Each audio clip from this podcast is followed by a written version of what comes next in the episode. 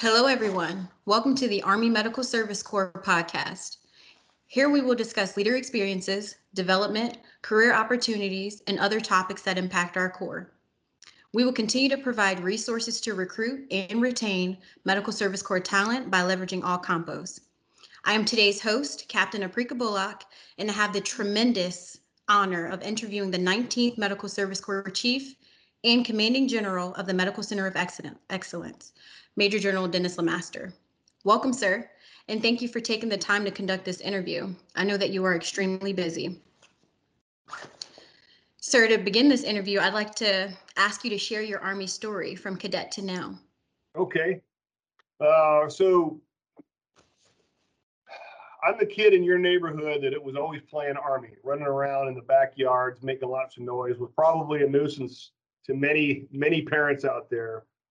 Um, and and I really, really wasn't honest with myself that I wanted to go into the service uh, until I'd started down a different academic path in college, and and um, put myself through college as a forest firefighter, and was talking to uh, a boss of mine who was a Vietnam vet, and and kind of sharing that I was uncertain that I wanted to go into my career path that I was that I was training for at uh, Washington State University or really go in, into the army, uh, just enlist. Um, and he listened back and forth and he said, Hey, look, you know, um, it sounds like you have an interest in the army. Why don't you go see what Army ROTC has to offer you at Washington State University? Um, and and, uh, and and take it from there. But all you talk about is the Army. So I think there's a good fit there. Well, sure enough, uh, we did that. Uh, I was already well along in my forest management degree. I was too old to get a scholarship. ROTC department said, "Hey, we'll we'll uh, we'll put you in the program, but you got to get a second degree uh, and stay another two years to wrap up the curriculum for MS3 and MS4 years in ROTC." Uh, and to which I agreed, and immediately enjoyed just the camaraderie uh, the focus, the training, the structure, and, and everything kind of came around. I felt like I had purpose. My grades came up, the whole nine yards. Um, really wanted to be combat arms. Infantry was my was my top choice. Did not even know Medical Service Corps was a branch, and so uh, branching, if I remember correctly, branching was to occur. Uh, we were to be notified somewhere in in the spring of this would have been 1980 seven. Um, and then we would go off to our, our basic courses, officer basic course. They call it BOLC now. Um, and I was I was working construction in downtown Seattle, getting some extra cash so I could get myself to wherever BOLC would be. Um, and I got the letter, my branching letter, it says you've been branch medical service corps, and I was devastated. I did not know what this branch was, what it did, and uh, was really kind of knocked off balance. But I knew one thing I knew I wanted to be on the Army team. And I figured out, well, let's get on the team first and then figure out how to work within the team. So off I went, Fort Sam Houston, uh, OBC, summer of 87. First unit was a Fort Carson tank battalion. I was a med platoon leader and just loved it. Uh, gunnery, uh, National Training Center rotations, a lot of camaraderie, uh, like the like the culture of the armored tribe. Um, like working with my fellow lieutenants. Uh, we were just everything was really really good. I finally had to leave that job after two years. Uh, went on to be a medical company, medical clearing company, XO, to my XO time, uh, and then off to Korea. After that, couple years later, uh, where I was I was uh, a med ops officer for the Division Medical Operations Center, uh, an, an entity that no longer exists in our our structure. Um, and did that, came back for the, and that was at Camp Casey, Korea. Loved it. The whole operational thing, making plans come together, synchronizing the Army Health System, was really something I liked. No two days were the same, and that's kind of been the, the my career. Every day is different. Uh, that and that's good for someone who, who bores easily. Um, and and uh, advanced course, uh, captain's career course now, uh, summer of '91. It was a six month PCS course, huge course, thousands of students, or hundreds, uh, a lot, and uh, all AOCs, and got a lot. And then went off to Germany, and um, really became kind of a. I got a lot of time in Europe. Uh, I think it's 14 years. I think you all added up, maybe 15. Forward Support Medical Company Commander with 3rd Infantry Division, uh, which really what I wanted to do. I, I had I had an interest uh, and was challenged by uh, armored formations, and and and that probably came from my first assignment, keeping up and supporting armored brigades. I really found the complexity of all that just fascinating. There was so many moving parts, and and it was to see it to me, it just seemed a lot more complex than than light infantry or something like that. Uh, don't know if it is. Never served in a light infantry unit, but but that was just my perception. Uh, after company command, we you know that was in the middle of the great drawdown in Europe, so we deactivated that brigade, and I worked went off to be an observer controller. I think they're called observer controller trainers now, OCTs. Um, and I did that at Hohenfels, Germany. We call it Combat Maneuver Training Center. Now I think it's Joint Maneuver Training Center, and loved it. Did that for three years and it was a fascinating job. Lived in a small German town, uh, uh, really got good at speaking German, and then enjoyed it. Came back here in '96, here being Fort Sam Houston, where I got to work in the battle lab, and, and it was involved in uh, uh the force modernization piece for Army medicine and experimentation. Wasn't there very long. Came down on TCS orders uh, to go back uh, to uh, Würzburg, Germany, to be the S3 of the 67 Combat Support Hospital because they were in the middle of of uh, deployment to support. Uh, I think it was Operation Joint Guard, uh, Joint Endeavor, Joint Guard, Joint Guardian, I, Bosnia, um, and uh, the the Combat Support Hospital was in Taszár, Hungary. Uh, so I'm here for six months or so, and then I'm sent right back to Europe I'm working in the MEDDAC and the Würzburg MEDDAC. And what was kind of cool about that is that same hospital, uh, I was hospitalized as a as a as a toddler with pneumonia when my father uh, was an armor officer in Kitzingen, Germany, as a as a as a young guy. Um, so I do that job. Uh, really enjoyed again the whole support aspect. We were part of a medical task force, uh, of which the centerpiece was the 67 Combat Support Hospital and um, tried to stay over there because I liked it, but they sent me back to Fort Sam. Um, and I went back to the battle lab after a year, just a, bit, a couple days shy of a year. Uh, and then, no kidding, uh, I'm, I'm in the Jimmy Brought Fitness Center, sw- changing in my swimsuit, and I hear somebody couple rows over in the locker saying, "Hey, LeMaster just came down on orders to go back over to Germany." And I was going right back to be the 67th S3 of the 67th CSH. I just came from there um, and uh, went back and stayed there.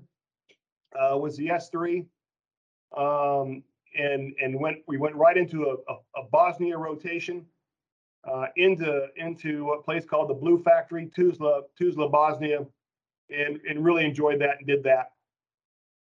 And was doing the then the the, the structure of the 67th Combat Support Hospital. That that I think it was 1,200 authorizations. They were embedded into the into the Würzburg MEDDAC. So when the CSH pulled out, you know there had to be reserve backfills to fill those holes to go in and and uh, fill in the the staff of the of the MEDDAC. Um, and so it was really kind of the complexity was interesting. I moved up to be the XO.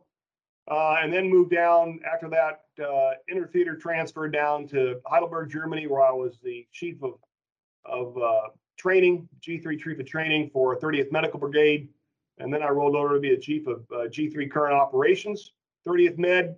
About a year later, and then we deployed to OIF one. Did that, uh, came back and did the. I was in charge of, of the officer basic course, BOLC. I ran the whole initial, you know, PME for for newly assessed lieutenants. Wow. And I had a I had a group of captains that were absolutely fantastic, the very best uh, in Army medicine. And it was just an exciting time because we had officers coming back uh, from OIF. We had a lot of enthusiasm, a lot of excitement, and uh, it was just a good job. Did that for two years. And was selected for battalion command, 05 command, and I was selected uh, to be the, the commander of Camp Bullis, Texas. Um, thought, oh my gosh, you know, this woe is me. What what a boring command. Absolutely not. Uh, just imagine mayor of a small or city manager of a small city. Uh, joint installation. Uh, you got Air Force. You had a lot of, you know, three-letter governmental agencies that had a presence on there. The training mission, the interaction with the San Antonio community because of all the neighborhoods growing up around there, uh, and then just the the, the work involved of uh, running the the post. Did that for two years. And uh, incidentally, I was the last uniform commander uh, uh, of Camp Bullis, and they they transitioned that that job into a garrison manager. Uh, so I guess that's my claim to fame. Um, and then um, went over to be the, and that was about 07, went over to be the XO for the commanding general of then the AMEDD Center and School, uh, Major General Russ Czerw, and did that for a year. Then Car- Carlisle. Uh, so you kind of got a sense. My initial, a lot of my initial time was division corps level time, and then I got into some of the institutional BC, piece here with uh, uh, the AMEDD Center and School, what we used to call the Med COE. After Carlisle, I, I I'm selected to be the G3 of of, of a a newly founded region, the Western Regional Medical Command, or should I say, newly expanding uh, region uh, that was going to. They were Army Medicine was redesigning, uh, restructuring its its boundaries, and Western Region is going to take all Army FTS from from basically you know the Mississippi uh, west to include Alaska, and it was going to be a, a, regional medical command. And my boss was uh, uh, you may have heard the name uh, Lieutenant General retired Patty Horoho. Uh, and I was going to be the G3, and I did that job for about a month. And she said, Dennis, I want you to be my chief of staff. Um, this is all healthcare delivery. This is all brick and mortar stuff. We had two med MedCens. I think it was a total of 11 MTFs, bunch of smaller clinics. I am a 70 hotel. I am not a uh, 70 Alpha uh, healthcare administrator. I've got no formal training in healthcare administration. I do not know how to manage uh, or did not know how to manage a hospital or a region. Uh, and I was talk about uncomfortable and and uh, not the smartest guy in the room. And all the other, and I was also, oh by the way, a brand new colonel. Um, and so uh, was definitely uncomfortable. But General Horoho, uh, clearly she saw something in me, uh, and I was her chief. And quite frankly, if she hadn't have uh, had given me that opportunity, we I wouldn't be here talking today with you. And that was that really was a game changer and really uh, made me appreciate that if we are to grow as officers, we simply cannot remain in what is comfortable to us. So I had to learn healthcare delivery very quickly. I had to manage uh, that region, all, you know, pull all the levers, pull the strings, push the buttons, so that my boss, I had three generals there I worked for, uh, General Horoho, General Volpe, and, and uh, General Thomas, who's now the president of USUHS. Uh, so they could go and do their their uh, up and out and and do their their uh, senior strategic engagements. Um, wow, that was a growth experience. Um, so after that, three years, uh, 09, that was 12. Summer of 12, I was selected for command of uh, Bassett Army Community Hospital at Fort Wainwright, Fairbanks, Alaska, and I got to command the hospital. And I learned so much. Even though I had a pretty good foundation, from my previous job, I still had a lot to learn. Uh, and then there was some some drama uh, down at Fort Carson, and I had to leave the uh, the job at Fort Wainwright and come down and take command of the uh, hospital at Fort Carson, Evans Army Community Hospital, and I did that job uh, oh, from January of, of uh, 14 to, uh, I believe it was May of 16. Um, and uh, great opportunity, great post, great people. All the jobs have been great. Um, and I mean, I worked with some some some absolutely some great general officers, uh, General LaCamera, General Gonzalez, uh, uh, uh, General General Randy George, who's now commanding First Corps. I mean, uh, Lieutenant General uh, Jim Rainey, who's now commander of CAC. I mean, the the the, the talent that I was exposed to was I, I learned a hell of a lot from those flag officers, and it was at that base that I was selected for brigadier general and and again, you know, you're out of your comfort zone, right? Uh, and was selected to command Regional Health Command Europe, where my boss was Lieutenant General Ben Hodges, the USAREUR commanding general. Uh, of course, Lieutenant General, my other boss was Lieutenant General Nadja West, uh, and and uh, fascinating experience as we were were working back to, you know, the work with NATO, uh, Atlantic Resolve, creating a, a credible deterrent against our adversaries in Eastern Europe. Fascinating work as we bolstered the medical capability of Ukraine and, and the Baltic states, uh, brought Poland into the fold. It was all fascinating work. And then from there, uh, was selected to be the commanding general for Regional Health Command Pacific and be the USAREUR PAC surgeon. I was also the USAREUR surgeon in my prior job. And so across the world, uh, the the Regional Health Command Pacific headquarters is split between uh, the Tripler campus on Oahu and uh, Joint Base Lewis McChord, and I resided on Joint Base Lewis McChord. And, and that job I did for a year and a half. Uh, fascinating, uh, flying around, you know, all of Army medicine from Japan to Korea to Alaska to to um, uh, Hawaii, California, Washington.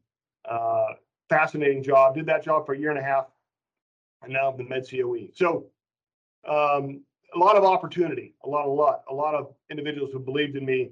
Uh, I would like to point out that I've been a, I've been a commander straight since June of 2012. Oh, uh, so it's it's been a it's been a, a great ride, and I uh, I just want to take this moment to to thank thousands who've made me successful. Thank you so much for sharing your story, sir.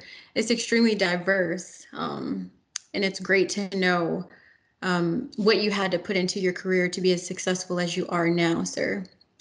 Considering that and the vast career that you have had, how do you believe that you were able to make general officer, sir? Well, um, I think you I think you said the word diversity. Uh, said in other ways, balanced portfolio. Um, you know, so so 34 years uh, in the act, active duty, um, and and it, as I look back in time, uh, and and when that question was asked uh, at, at any particular moment in time, you get a different answer. And and uh, hey, you know, sir, man, what do I need to do to be promoted, get selected for command, whatnot? Um, you know, and if it was there, it was the late 80s, early 90s, you know, the answer would have been, hey, you got to be a 67 Juliet. Got to be one. That's the only way to make it. So you had this whole bunch of folks that were running to be pilots. Uh, Mid 90s, it was it was a medical logistician, the kilos. Hey, you got to be med log, or you're just not gonna, you won't get picked up. Late 90s, it was the uh, healthcare admin, 70 alphas. Hey, you, you just got it. you got to be an alpha, or otherwise it's not going to work out. Then 9/11 happened. Uh, huge demand for 70 hotels, which I happen to be one um, and and uh, still is a huge demand. And so, you know, if you would asked that question then, the answer could have been 70 hotel. I would, what I would tell you is the point I'm trying to make is each one of those answers are wrong or may be applicable for only a brief moment in time. But what I have seen from AMEDD general officers uh, and and and uh, highly successful, high performing colonels is that they have a balanced portfolio uh, kind of a mix, uh, toggling back and forth, alternating uh, between institutional and operational forces uh, as we've gone through time. Uh, so, you know, said another way, TDA versus TO&E assignments. Um, the other thing I would, so that was, so I, you know, you, to make yourself most com- competitive uh, to Army medicine, to the military health system, to the Army health system, balanced portfolio. that would be my first point. The second point would be you got to seize opportunity. And I think I shared that uh, I had I had just got settled here at Fort Sam Houston, come out of Hohenfels, Germany, was here for a few months, and the Army called and said, We need you to go back to Würzburg, Germany. And that was at a horribly inconvenient time. I just got a house. I started a master's program. Um, and and no, that was not good. But I went. Again, if I hadn't have done that, I probably be someone you'd be talking to someone else right now. Uh, because that opportunity uh, opened up a whole bunch of other things. So I said yes, seize the opportunity. And I kind of have a, a, general rule that uh, when opportunity usually usually masquerades as inconvenience. Opportunity usually masquerades as inconvenience. It comes at the worst possible time. You got to take it. When the Army calls and says, I need you to go to wherever, I strongly encourage you to do it. Uh, and, and there may be good reasons why not to, uh, but I'll say you may be able to say no once, but if you say no two or three times, then the Army's going to stop calling. Uh, you know, don't delay on key decisions. You know, I, I'm often have this dialogue. You know, I'm gonna I'm gonna wait another year and compete again for senior service college. The longer you delay on anything, uh, you're starting to paint yourself into a corner. Uh, if you don't, if you're, if you don't get selected for senior service college, uh, then you probably ought to sign up distance learning if you want to be competitive for command or strategic billet. And yeah, it's it's hard, it's inconvenient. To you know, the the old joke, the easy way to do Army War College is the resident, and the hard way is the distance learning. Okay, whatever. I worked hard in the in the resident, uh, and I know folks that have worked very very hard in the distance learning. But I will tell you, the longer you wait and, and, and want to roll the dice, uh, you, you're starting to limit your options.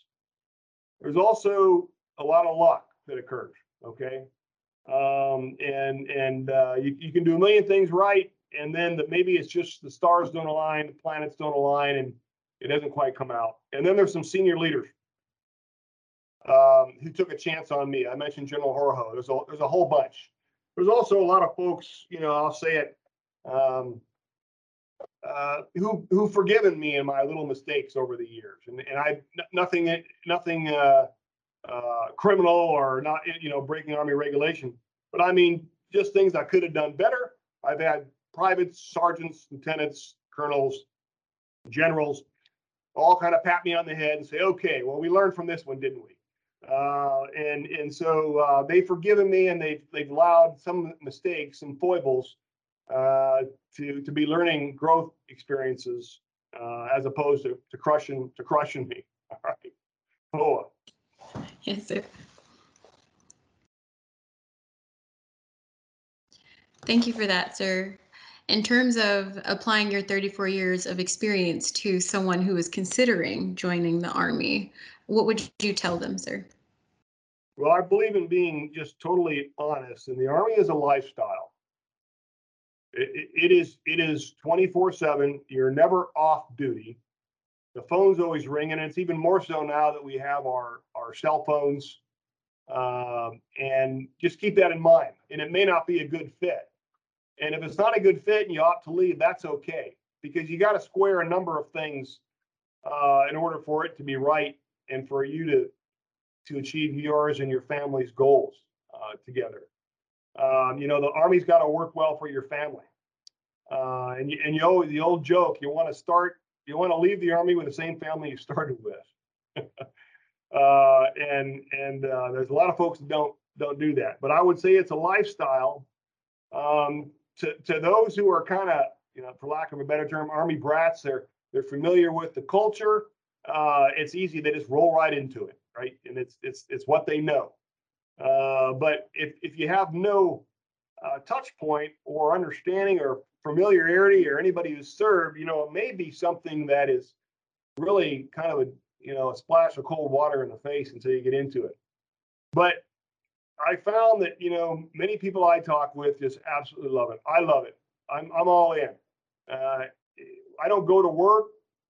I've never looked at a day's work as being work. I, I've looked at it as, you know, my life uh, because I've enjoyed what I'm doing every day. Some days haven't been as good as others, but but in the balance, uh, most all days have been pretty darn pretty darn good.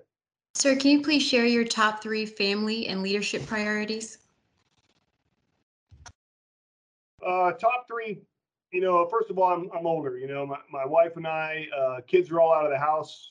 Uh, and, and, you know, we are in our fifties. Some of us are in our late fifties. Um, and, uh, at this point, you know, the first thing I want to do is provide my family with a sense of security. Um, that they're, they're financially taken care of, um, and they're in a good spot. And and everybody knows that you know my wife and I are there for them. Um, the second thing would be uh, uh, to posture um, everybody for success. And then the final thing is I just want to take care of my wife. I want to make sure she feels safe, she feels secure, uh, and that I am there for her. Um, you know, leadership priorities. Uh, my leadership priority is all going to be has been the same. Well, one of them has been this was the same now as it has been since I was a second lieutenant. And that the first thing is to accomplish the mission. The mission, the mission takes primacy. Um, the second thing I would say is to create opportunities for the team and to have an environment where uh, soldiers can flourish and thrive. They can they can they go on to better, be more successful, college, become officers, all of those things. Um, and I see my job is, is in the formation that I'm leading at the time to serve as a launch pad for that.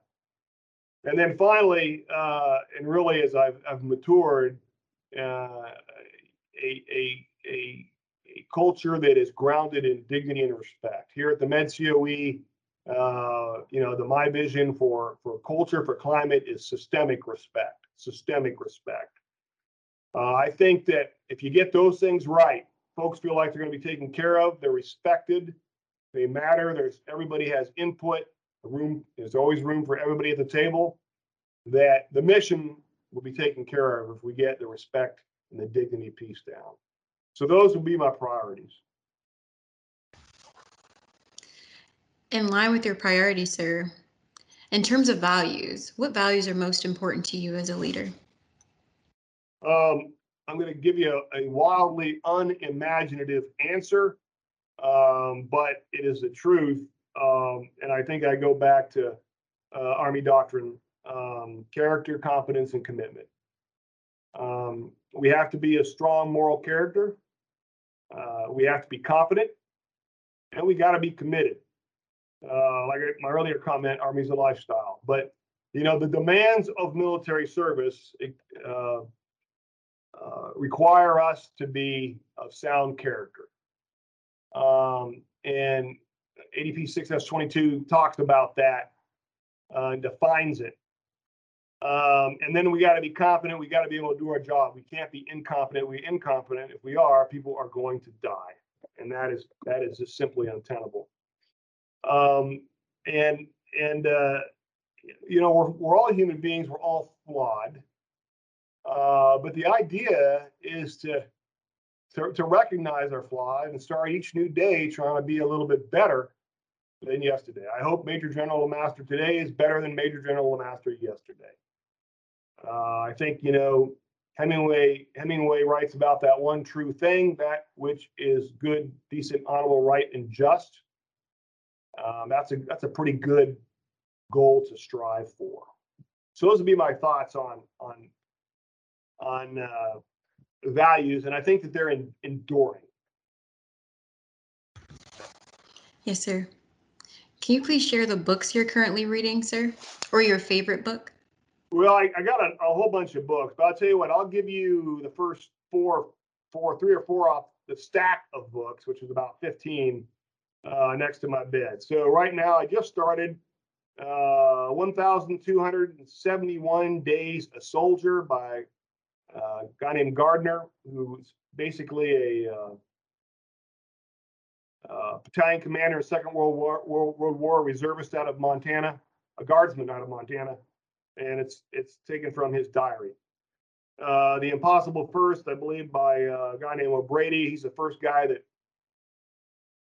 snowshoed or, or cross-country skied across to south, uh, to Antarctica.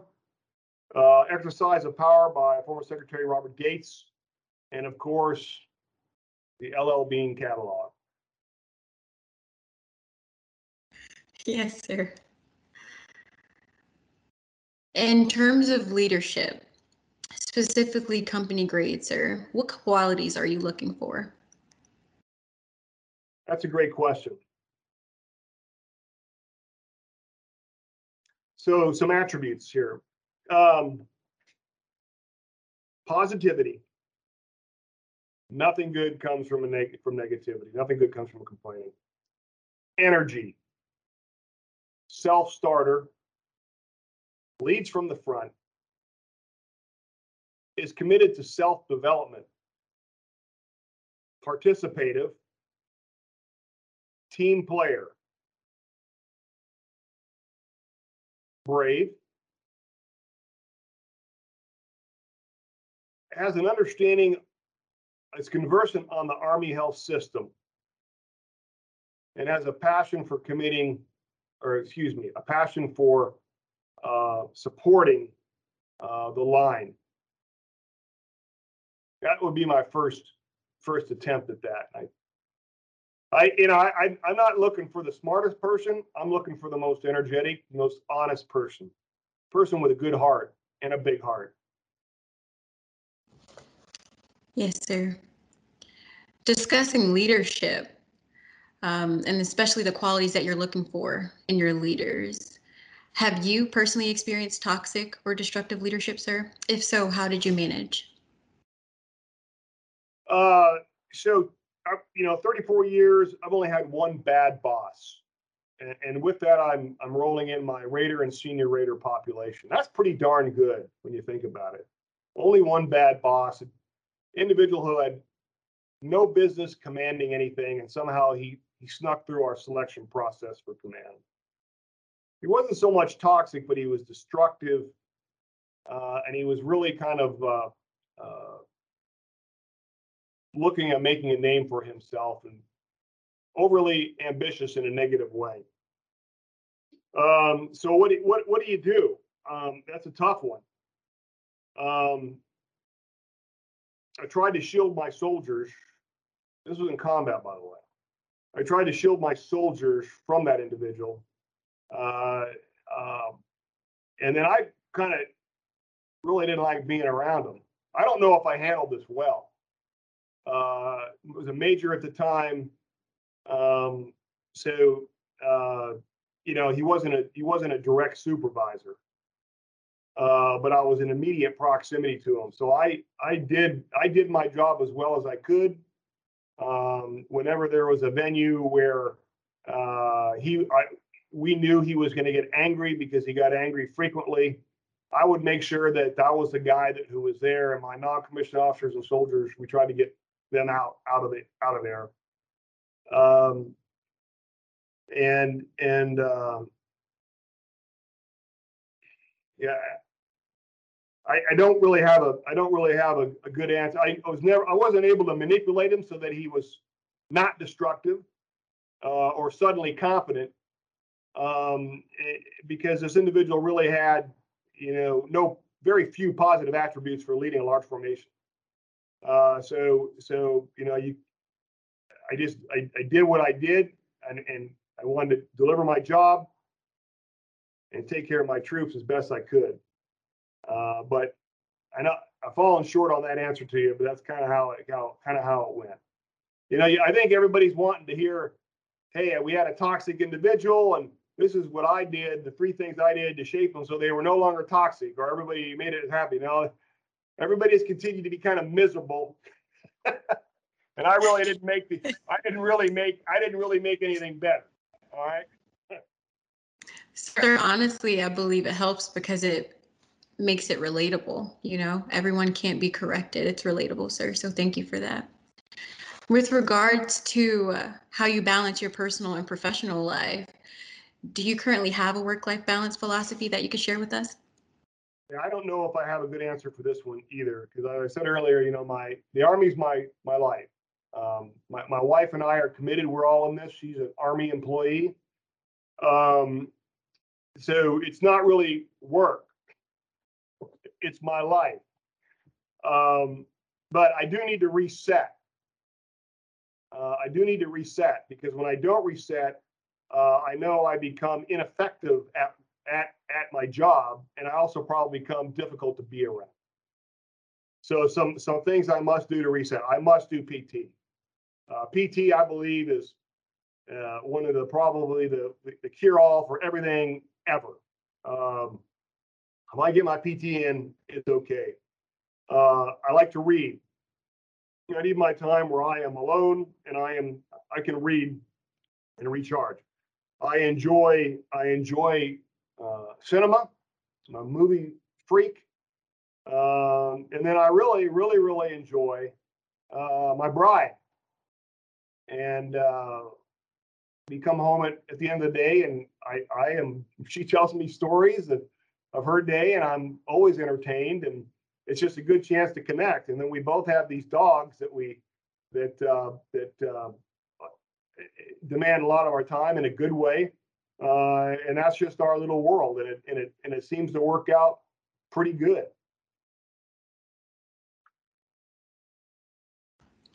Thank you for sharing that, sir. It seems nice to be married to a like-minded individual. It helps with that balance.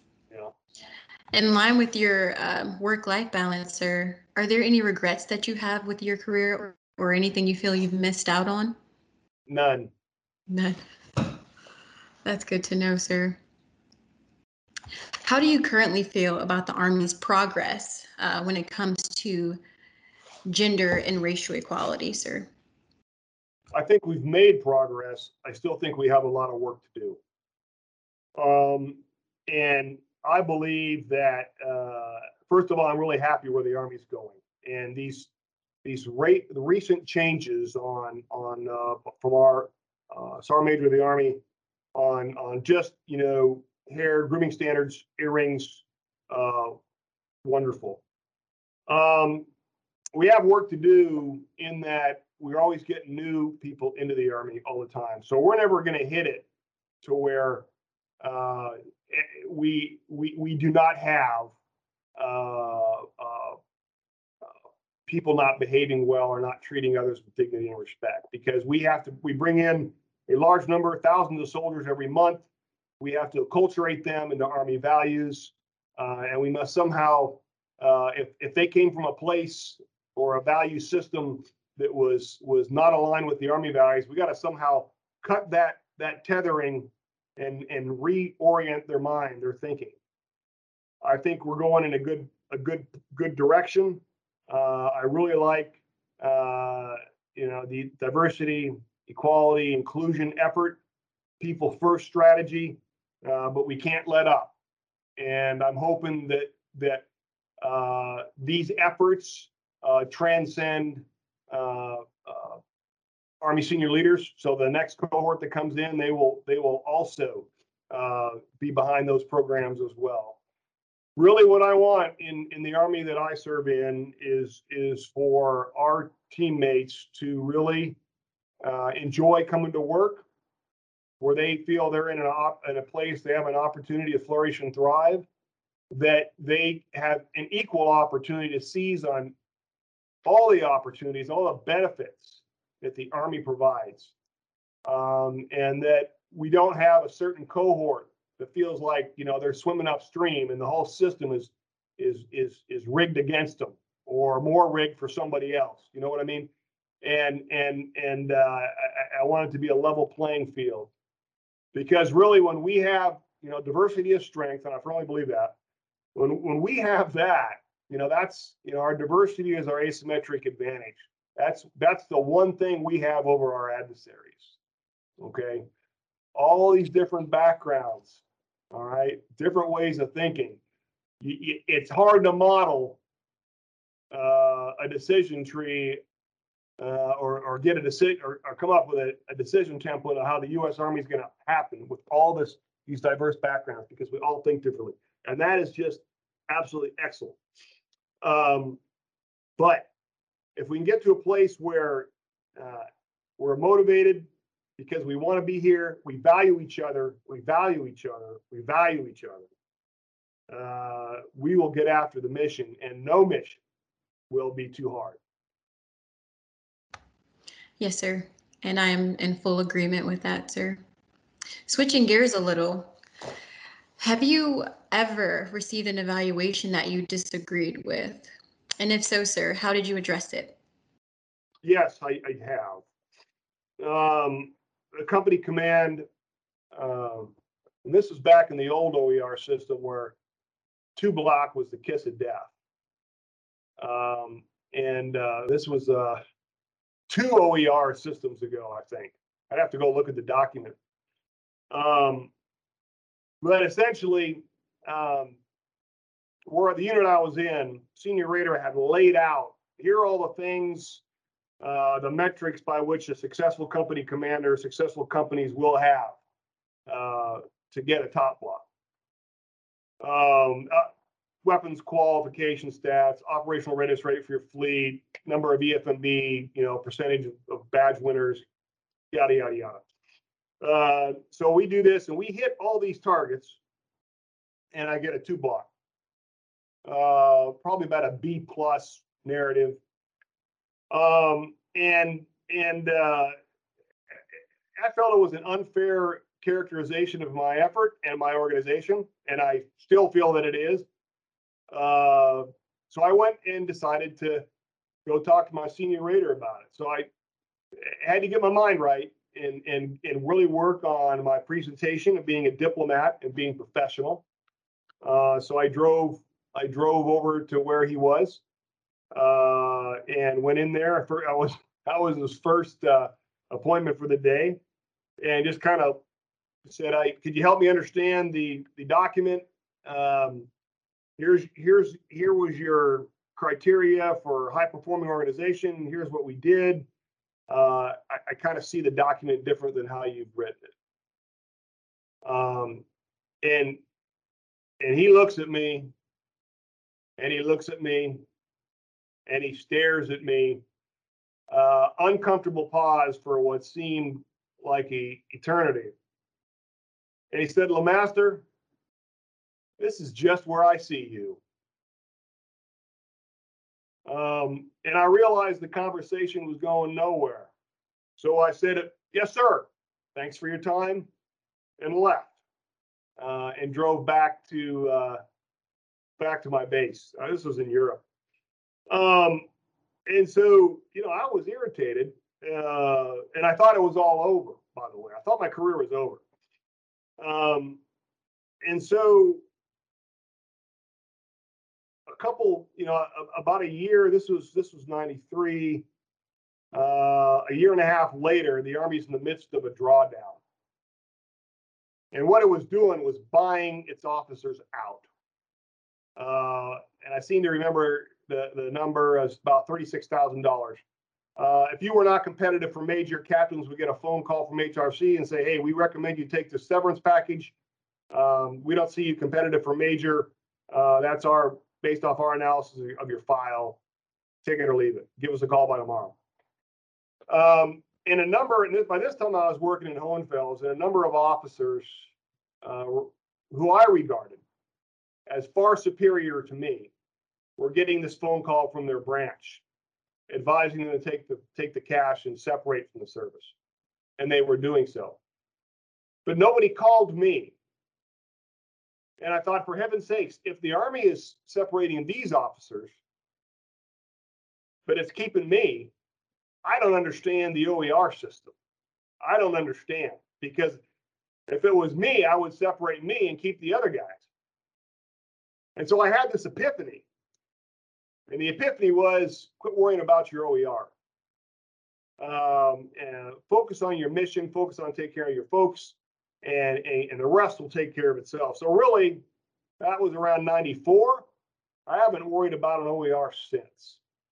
And and uh, it, it, just serves no purpose. Um, and and uh, I, I think that there's the goodness in that is that you know a bad OER is not the kiss of death. Promotion boards do look at the depth and breadth of a file, not a single OER. uh, so they can get a characterization of performance and potential over time. Um, and the second thing I learned was to be a good teammate. That's really your relationships and being a good teammate is what important. And that that that realization has become just more and more important as I've matured and gotten more and more senior uh, over the years. So uh, that's what I would tell you, and that's what I would advise. Is if you can get, and it's hard, right? We all want to get promoted, especially when you're young. We're starting out.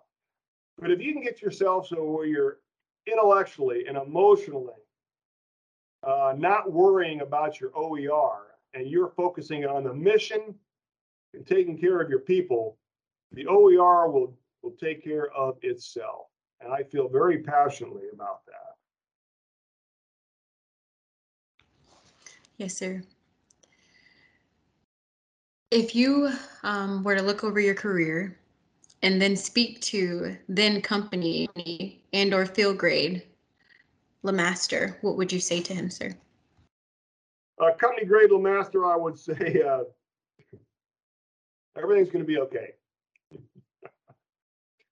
Everything's going to be okay. Quit, quit, quit worrying. Um, uh, I used to I used to really worry, uh, and to no good, to no good end. Uh, and then to field grade LeMaster, I would say, okay, man, it's time for you to get serious about understanding um, and knowing the military health system, military health system. When I was coming out of Hohenfels, I had a pretty good understanding of, of operational level uh, Army health system. But hey, now you gotta now you gotta learn your profession. You gotta learn your your craft uh, and and and that that I needed. I was probably a little bit behind on. Is how does the Army Health System integrate into the Joint Medical Force, um, and and and have a wider depth and breadth of understanding of the of the larger construct. That's what I would tell Major LeMaster. Thank you, sir what would you want your legacy to be? And there are two of those. You have your professional and your personal legacy. Um, when all is said and done about Major General LeMaster, what would you like that to be? So professionally, I just like I just like look at yeah, LeMaster was a guy. His team always accomplished the mission, uh, and he enabled opportunity for others, and that his his soldiers could flourish and thrive. Uh, personally, I would want my legacy to be uh, that I was a good spouse, a good father, and then folks regarded me as being a good man.